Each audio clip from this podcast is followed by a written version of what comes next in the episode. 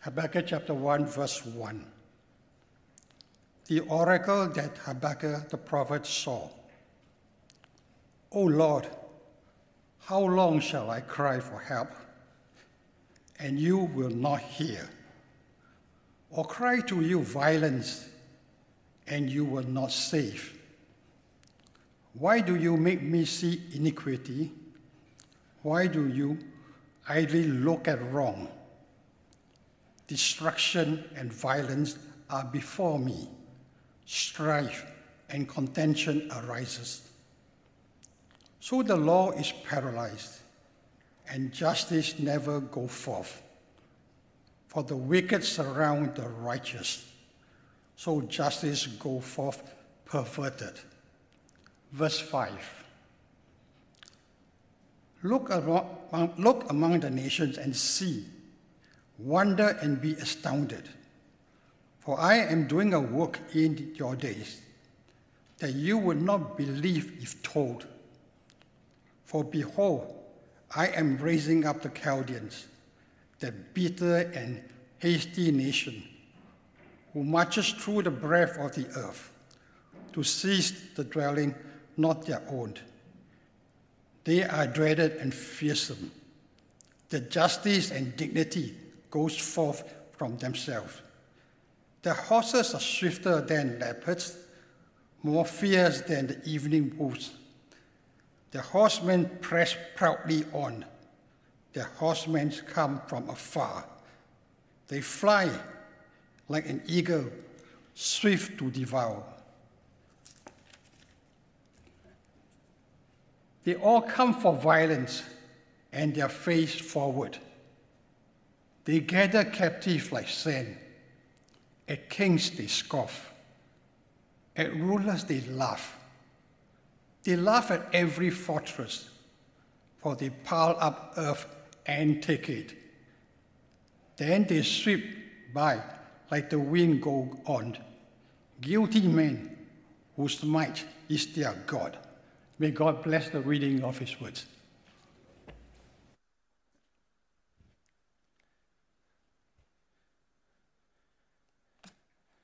Thank you, CC, for reading God's word for us. And if you have your Bibles, you can take your Bibles and open to the book of Habakkuk. Right, good morning, beloved family and friends in Christ. It's good to see some of us gathered in person here for this morning's worship service. And for those of us who are viewing online, a very warm welcome as well. Um, I'm glad you can join us this morning. We have some friends uh, uh, who are visiting with us as well this morning. I warmly welcome you to our worship service. And I do hope for the next hour or two that you can find, uh, your hearts can find rest in God.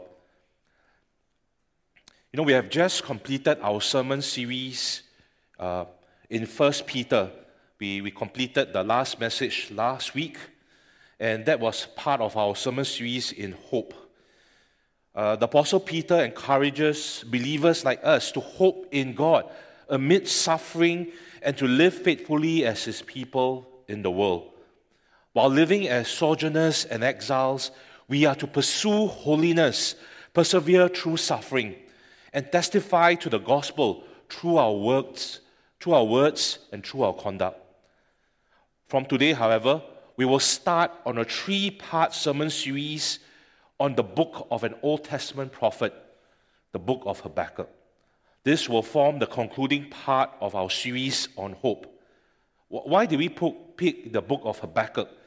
The prophet Habakkuk also covers similar themes the people of God are to live faithfully as His people in the world, amid evil, injustice, and suffering, all the while trusting in our sovereign God to act in the future. This theme of future hope runs through both books. In addition, as we've seen from the video clip just now, today is Reformation Sunday. You know, Habakkuk 2 4 but the righteous shall live by his faith was picked up by the apostle Paul in Romans 1:17. And that very verse was the verse that Martin Luther read, was converted, and that set in motion the Protestant Reformation. This led to the recovery of the biblical truth that a person is saved or justified or counted right before God G- by faith in Jesus Christ alone and not by our works. And for us as Baptists, okay, uh, we're in a Baptist church here as Baptists, we have our spiritual roots in the Reformation in the 1500s. And this, this doctrine of uh, justification by faith is one of five solas, or five alones, that we as Baptists, we who stand in the line of the Protestant Reformation, stand on. Therefore, I'm actually looking uh, forward to studying the book of Habakkuk with all of us in the next three weeks. But before we do so, we realize that spiritual insight is only given to us by the Holy Spirit. So let us joy our hearts in prayer as we prepare to hear from God. Father God, we ask that you open our eyes to see the wonderful things in your word. May your Holy Spirit teach us your truths and cause the love for Christ in our hearts to arise as we see Jesus Christ more clearly. Help us to follow Jesus and to walk in your ways so that we increasingly reflect you and your glory. Do this for the honor of your name. In Jesus' name we pray. Amen. Violence and injustice run rampant in our world. Just tune in to the daily news and you will hear of a recently overrun country in the Middle East where women and Christians are being unfairly oppressed once again.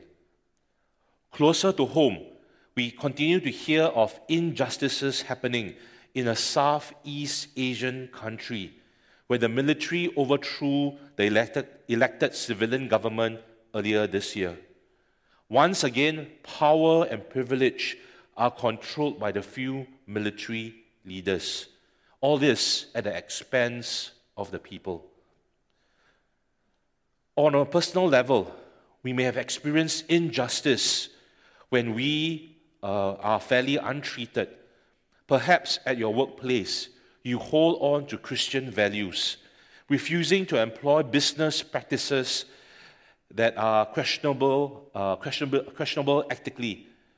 However, you subsequently face pressure from your bosses and your colleagues for not maximizing profits. Or perhaps, as a student, you want to love your neighbors and refuse to participate in the bullying of one of your classmates by the rest of your class. And as a result, the rest of the class turn on you and ostracize you. When we face unfairness and injustice, as believers, we question where is God in this? What is God doing? These are the same questions Habakkuk had for God when he faced the evil, violence, and injustice committed by his people, the nation of Judah, against the righteous remnant. Is God silent? Where, where is God in this? What is God doing? Let us then look at the book of Habakkuk as God Himself addresses these questions. And as we turn to the book of Habakkuk, uh, it, it, comprises three chapters, and we observe that the first two chapters comprise of two sets of dialogues between the prophet and God. Habakkuk complains, God answers. Habakkuk complains yet again, and God answers him yet again.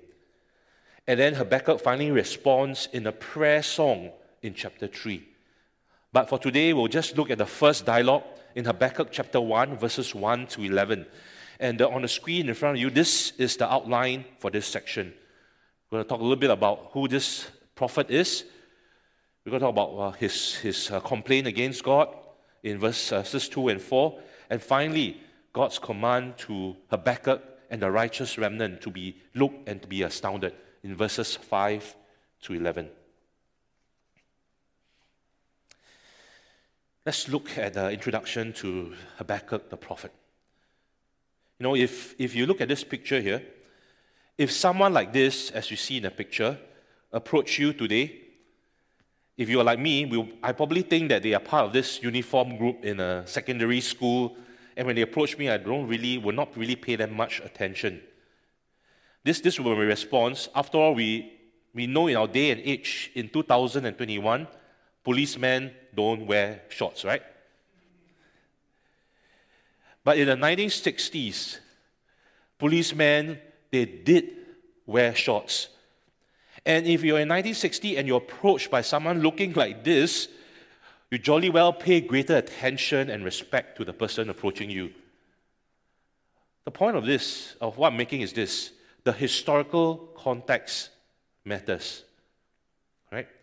It shapes our interpretation of the situation. Therefore, in order for us to understand the book of Habakkuk, we need to understand the historical lay of the land, even as we start on, on this, the next three messages in the book of Habakkuk. We see that verse 1 starts with an introduction the oracle that Habakkuk the prophet saw. You know, the author of this book simply starts with this brief description, this one line description. And we're simply told that we're reading an oracle that Habakkuk saw. What, just what is an oracle? An oracle, as used by the Old Testament prophets, uh, prophetic books, describes a prophetic message. Okay? The meaning of oracle can also mean burden. It's a burden, a revelation that they receive from God, this burden that they have to communicate to others.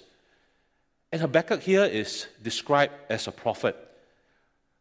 Prophets, you know, many of us think that prophets are someone that makes prediction, but a prophet in the Old Testament, they are covenant enforcers. So they speak forth God's word to God's people, warning them and calling them back to the covenant commitment they made with their God. Sometimes, yes, they'll make prediction, but their role mainly is to speak forth God's word to God's people. So what we see here is Habakkuk received a revelation a word from God, which was his burden to speak forth.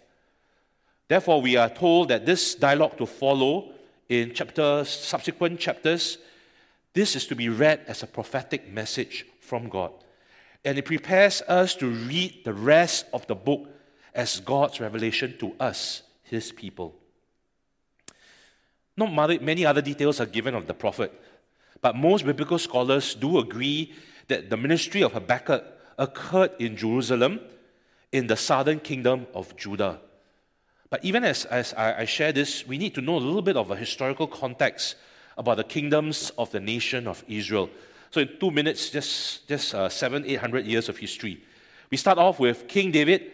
He's the greatest of Israel's king, and his son, King Solomon, uh, who ruled over the united kingdom of Israel. This kingdom, however, was divided after King Solomon's death, with 10 tribes of Israel, uh, 10 tribes forming the kingdom of Israel in the north, and the two remaining tribes of Judah and Benjamin, they formed the kingdom of Judah in the south. You know, the kingdom of Israel in the north, they just had a succession of bad kings. That led to God judging them, and they were brought into exile by the Assyrians in 721 BC. The kingdom of Judah in the south, however, fared a little better, and they had good kings and bad kings, they had a mixture of kings, before they were brought into exile finally by the Babylonians in 580 590 BC. So Habakkuk, when he received God's word, he likely received God's word during the period after the death of King Josiah, one of the kings of the southern kingdom of Judah. Uh, he probably received it in the reign of King Jehoiakim, which is the son of uh, uh, Josiah. King Josiah, when he ruled the southern kingdom of Judah, he was a good king. And he put, put in place many religious and political reforms. So, under his rule, the people of God went back to commit, uh, went back to God, turned back to God, and, and the kingdom started to see justice and righteousness. But his son Jehoiahaz, which inherited the throne in 600 plus BC, he was an evil king. In fact, 2 Kings chapter 23, verse 32 describes him this way. And he did what was evil in the sight of the Lord, according to all that his fathers had done. So rather than follow his, his father, the good king Josiah, Jehoiahaz did evil and led Judah to break covenant and turn away from God, just as his evil ancestors had done. This is then the historical context when Habakkuk the prophet saw the oracle from God. Okay, he had experienced um, Israel turning back to God, and now uh, with Israel under this new king, he experienced uh, Israel turning away from God. My friends, have you had periods when you bring your prayers to God and He seemed silent? You know, you plead and you ask, and there appears to be no answer. You ask yourself, is God silent? Where is God in this? What is He doing? And what do you do in such circumstances? The prophet Habakkuk, faced by the same situation, responds by continuing to bring his prayers to God and to wait on God. Verses 2 to 4 describes the prophet's cry and prayer to God.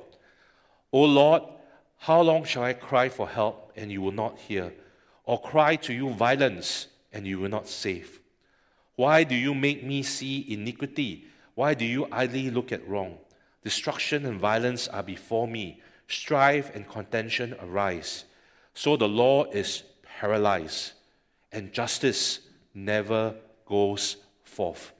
For the wicked surround the righteous, so justice goes forth perverted. Habakkuk starts with a record of a complaint to God. He addresses God as Lord L O D, uh, verse, in verse 2, we see that L O R D, and is represented in your Bibles by lowercase capital letters. What this means is translate the Hebrew word Yahweh. He's calling on Yahweh God, the covenant God of Israel. Yahweh God, who rescued the nation of Israel from out of Egypt, who called Israel to be his people, who made a covenant with them on Mount Sinai. It is to this Yahweh God, this personal God, whom um, Habakkuk has a relationship to whom is, uh, Judah has made a covenant that he addresses. And his opening words immediately finds a parallel in Psalm 13, verse 1, which is another prayer complaining about the delay in God's justice. And look here, my friends, the question the prophet raised was this Why doesn't God act against evil in the world? If God is good and powerful, where is He amid evil and injustice? What is He doing? These questions are raised from the very start as the critical issue of this book. We get a sense from Habakkuk's point in verses 2 to 3 that these issues that he raises are not new concerns, but are matters that the prophet has been presenting and bringing before God for some time. Although he raised the issue of violence and injustice in Judah's society, it seems to the prophet that God has not acted. Indeed, what particularly troubles the prophet is that God had caused him to look at iniquity. We see this in verse 3. While God himself appears untroubled to look upon oppression, also in verse 3. These are not isolated experiences, and this is made clear by the range of terms that Habakkuk used, the prophet used to describe the social decay in his days. A world that is full of destruction and violence is also the world that is filled with contention and strife. Verse 3. The whole of the prophet's society is decaying. And as far as he can see, God does not seem troubled by it. At the heart of Habakkuk's plea is that God's justice be seen, and not only seen, but be seen promptly and immediately. But even as we talk about justice here, I know in modern day society there's a lot of definition for justice, but what exactly is biblical justice? Biblical justice means treating others fairly and equitably, but it's more than that. It also means being in right relationship with others and being in right relationship with God. God who is the ultimate standard of justice. And we see here, Habakkuk is, is uneasy because at the, at the core of uh, Habakkuk's unease is that the law is paralyzed. We see this in verse 4. The law or Torah represents Israel's instruction received from God. So Habakkuk is implying that the problems described are seen here not by other nations, but seen within God's covenant people. God's people are breaking their covenant commitment to God. Habakkuk the prophet is troubled that Israel's law appears powerless to address the problems he sees, it appears powerless to restrain the evil uh, in his society. The law, which was meant to guarantee the application of God's justice, is perverted. It seems helpless in the face of violence, with the wicked oppressing the righteous remnant. It is this that leads to Habakkuk's cry to God for help. How long, O Lord? My friends, evil and injustice are to be expected in this fallen, broken world. We will inevitably, inevitably experience suffering as a consequence. And when we experience suffering from injustice, we grieve. However, the missing element in our grief is a familiarity, familiarity with lament. Lament, biblical lament, is that heartfelt, honest talking to God through every struggles of our life. And we see here in these three verses, Habakkuk models lament for us. As does many Psalms, for example, Psalm 13. The psalmist also uh, shows us, demonstrates for us what it means to lament. So, what this means for us is, as God's people, we can and should bring all our griefs, complaints, and struggles to God. You know, even as I say this, you know, um, sometimes we think, no, no, no, we should only approach God and say nice things to God. We shouldn't be overly pious. We should not be afraid to approach God in this manner, in this with raw honesty, bring our struggles and feelings before God. In fact, God delights when His children comes to Him with, his, with, with our struggles. This honest approach demonstrates both faith and our desire and our desire for a relationship with God. Therefore, we should then cultivate this element of lament in both our individual and personal prayers and in our public and corporate prayers. Personally, when we experience injustice and face struggles, we practice lament. One way is to go to the Psalms, Psalms 13, and to pray through the Psalms. I've done that before. When I was struggling, went before God, opened up the Psalm, start reading from Psalm 1 and I think when I reached Psalm 23, Psalm 24, I started to feel right. So, so one way to, to lament is to use a psalm, like for example, Psalm 13, and, and to adopt the words of the psalm as your own. Bring your grief and your questions to God. And my friends, you can be assured that God will hear, although He may not always give you the answer you want to hear. God will comfort you, nevertheless, with His word and His presence that you can be certain of. As church, we should also practice lament in our public and corporate prayers. Find a few trusted brothers and sisters in the church to pray. And as we come together, resist the urge to be like Job's friend, resist the urge to provide answers and solutions, but rather just sit and lament together. Lament about the untimely death of a church member whose husband murdered her.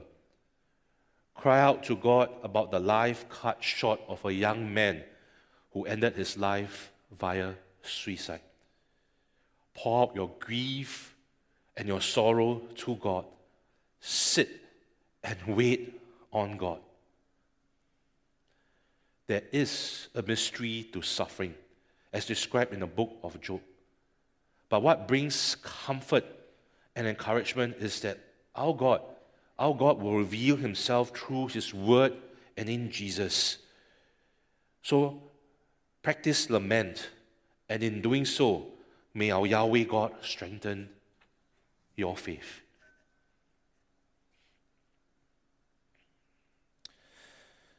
You know, when I when I made travel plans, when we used to be able to travel before the COVID 19 pandemic, I always treated my travel plans as tentative.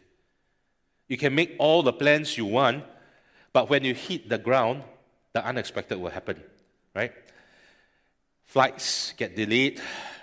The restaurant you want to visit for that great pasta you read all about online is closed for the holidays. Or the attraction you want to visit is closed for renovations. And you have to adjust accordingly because the unexpected happens. Habakkuk cried out to God, and God answers in verses 5 and following. But God's answer is altogether unexpected.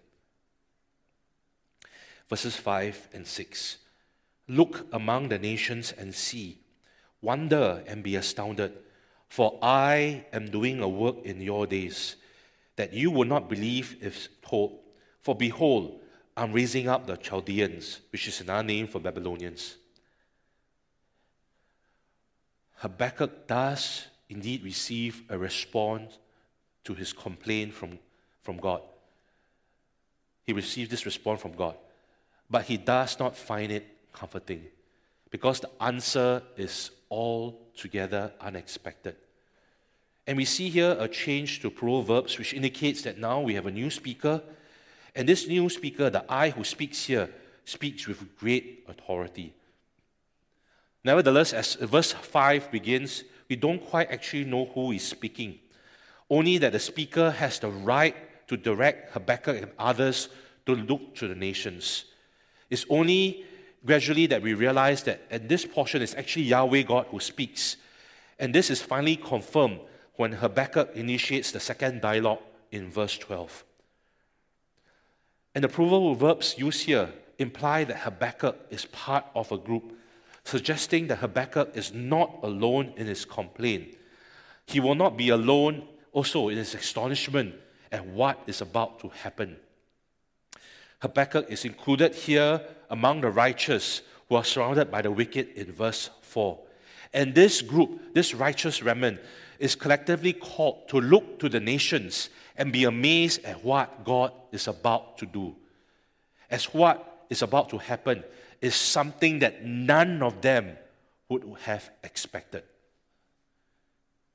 Because in response to the problem of wickedness and injustice in Judah, God announces that He is raising the Chaldeans or the Babylonians.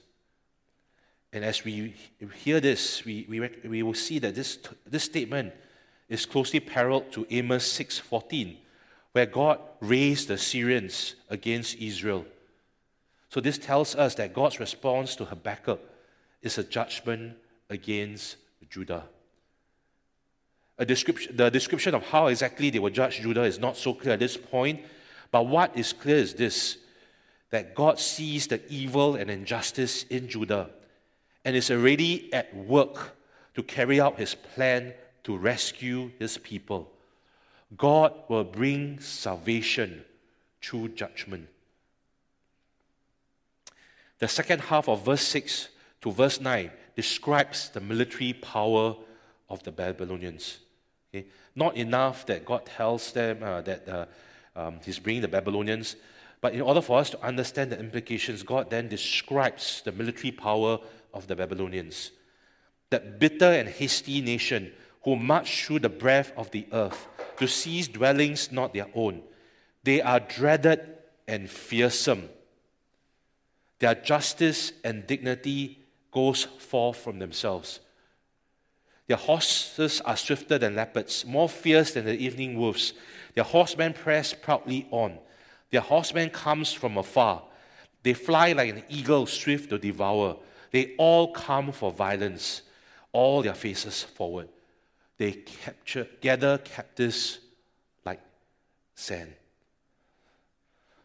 What is to amaze and astound the righteous in Judah is that God will use a people like the Babylonians. The Babylonians by then were known for their military might and their war of expansion to other nations. You see this in the second half of verse 6. Astonishingly, God will use so violent a people to address the injustice and violence occurring in Judah. You know, if, if the problem is injustice, how could God use a nation whose own idea of justice contradicts God? We see this in verse 7.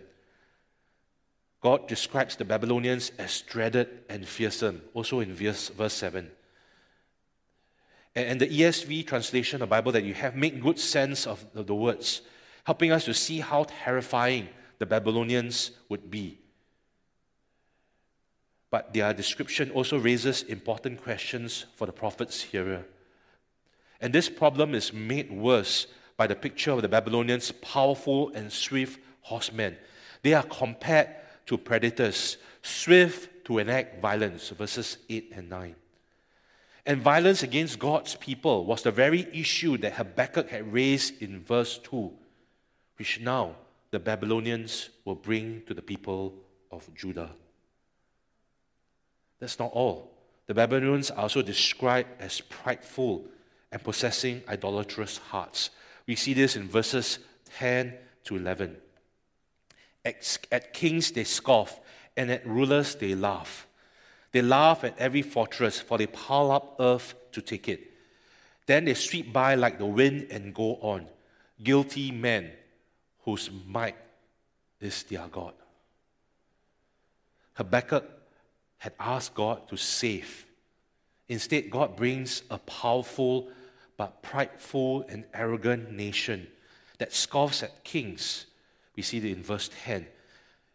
Uh, the Babylonians who conquered all fortified cities. They don't even bother with fortified cities because what they do is they build rams out of soil and dirt and they bring their watchtowers and, and siege machines up the ram to just conquer the fortified cities.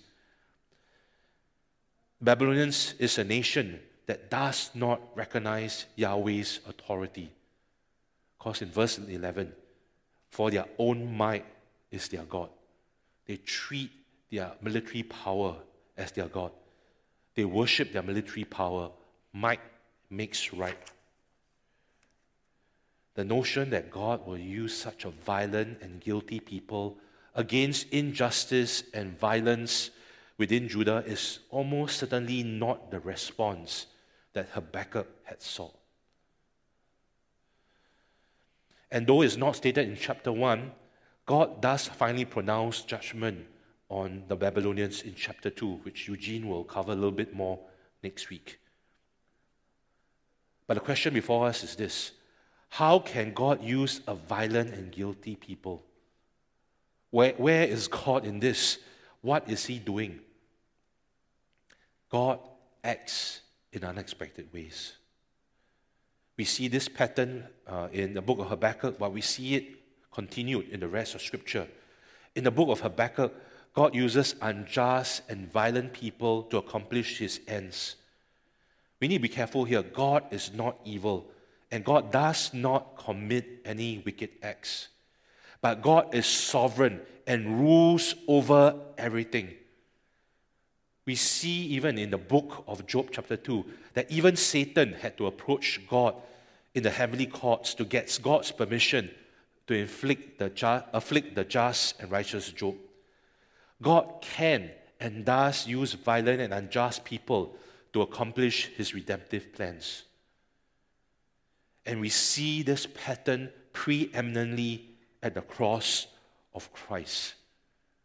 Because at the crucifixion of Christ, the only innocent man in the whole history of the world was seized by violent men and treated unjustly. If we followed uh, in the Gospels, Christ's court hearings were fast and a, court, and a carriage, gross carriage, a carriage of gross injustice. Jesus Christ was sentenced to death, crucified, died, and buried. All this so that Christ's death on the cross at the hands of violent and unjust men might accomplish God's plan. The Apostle Peter reflecting on Christ's crucifixion in 1 Peter 3:18 tells us, For Christ also suffered once for sin, the righteous for the unrighteous, that he might bring us to God, being put to death in the flesh, but made alive in the spirit. Christ, the just, suffered and died for us, the unjust, so that God might forgive our sins and we might be reconciled to God. And Jesus Christ was raised after three days so that we might have eternal life. And his resurrection serves as a guarantee of God's promise. My friends, every suffering that comes from injustice comes through the purposeful, sovereign hand of God. And if we can understand this by faith, this will deepen our trust in God's purposeful sovereignty. So, what does this mean for us? What does this mean for us? The Apostle Paul in Acts 13:41 actually quotes Habakkuk 1:5. Acts 13:41. Look, you scoffer, be astounded and perish, for I'm doing a work in your days, a work that you will not believe even if one tells it to you. What Paul was saying is this there was judgment due to unbelief in Habakkuk's day, and there was judgment due on the Jewish people in Israel who did not believe uh, uh, God.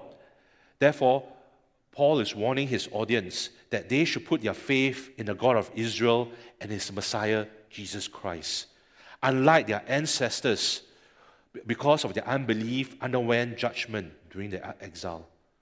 What this means for us is that we too have sinned and we have committed injustice and we face God's just judgment. For my non Christian friends, know, God tells us, In a favorable time I have listened to you, and in the day of salvation I have helped you. Behold, now is the favorable time. Behold, now is the day of salvation. This is uh, in 2 Corinthians 6 2. My friends, salvation rather than judgment is available for you today. If you turn from your unbelief and place your faith in Jesus Christ to save you from God's judgment, God will hear and help you. He will show you favor and give you salvation in Christ Jesus, who was judged in your place.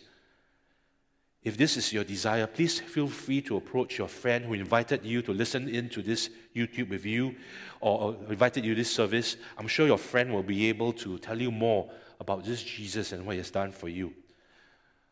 Or if this is your desire, you can also find the email addresses of our pastors and elders on our church website. And feel free to drop us a note, and we will be very, uh, we will be glad to meet up with you or to give you a call, and then we can tell you a little bit more about this good news of Jesus Christ. What about us? The rest of us, Christian friends who have placed our trust in Jesus Christ, who have now experienced God's forgiveness. What about us?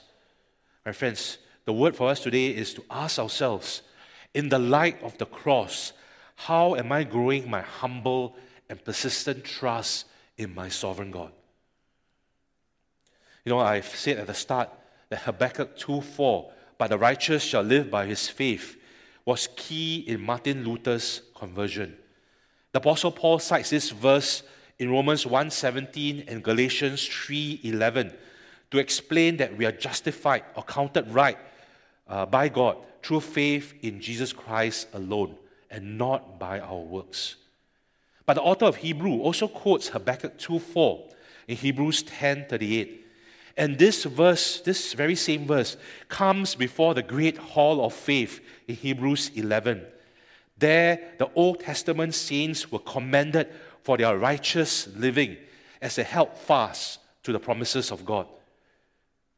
So that there's another sense to Habakkuk 2:4, which is emphasized in Hebrews 10:38, that righteous living comes from those who exercise their faith and place their trust and confidence in the promises of God. Righteous living comes from those who exercise their faith and place their trust and confidence in the promises of God. God promises, God's response to Habakkuk 1 uh, to Habakkuk in Habakkuk chapter 1, verse 5 to 11 is unexpected. Still, it calls on God's people to faith, to trust in the character and promises of God, even if they can't quite understand the mystery of suffering and the injustice they face. Where is God in this? God, we can be assured that God is in it and He's really acting on behalf of His people. What is God doing? He's working for the good of His people. Even though on this side of heaven, we may not fully comprehend it. My friends, even as we wait for God and the fulfillment of His good plans, ask yourself if I trust my sovereign God, how should I live my life right now in the face of evil and suffering? As a commentator, uh, David Firth helpfully reminds us, faithfulness to Jesus means doing all we can to model holiness and justice, while also recognizing that the full revelation of his justice is yet to come.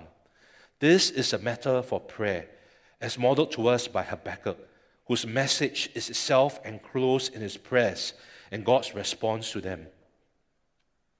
So, what do we do while we wait?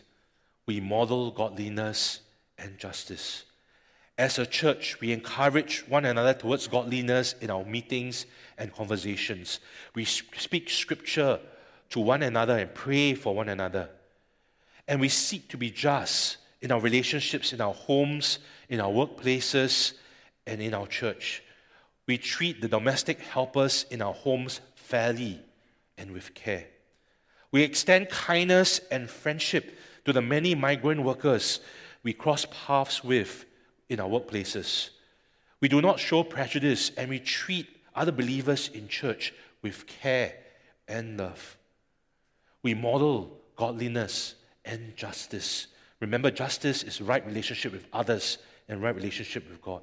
So we model godliness and justice and we wait in prayer. We cultivate expectancy for Jesus' return in our own personal prayer life. In the face of evil and suffering, we cry out to God to act. We pray for the situation in Afghanistan and Myanmar. We pray for the injustice we see in society. And we lament individually and corporately as church when we experience the suffering that injustice brings.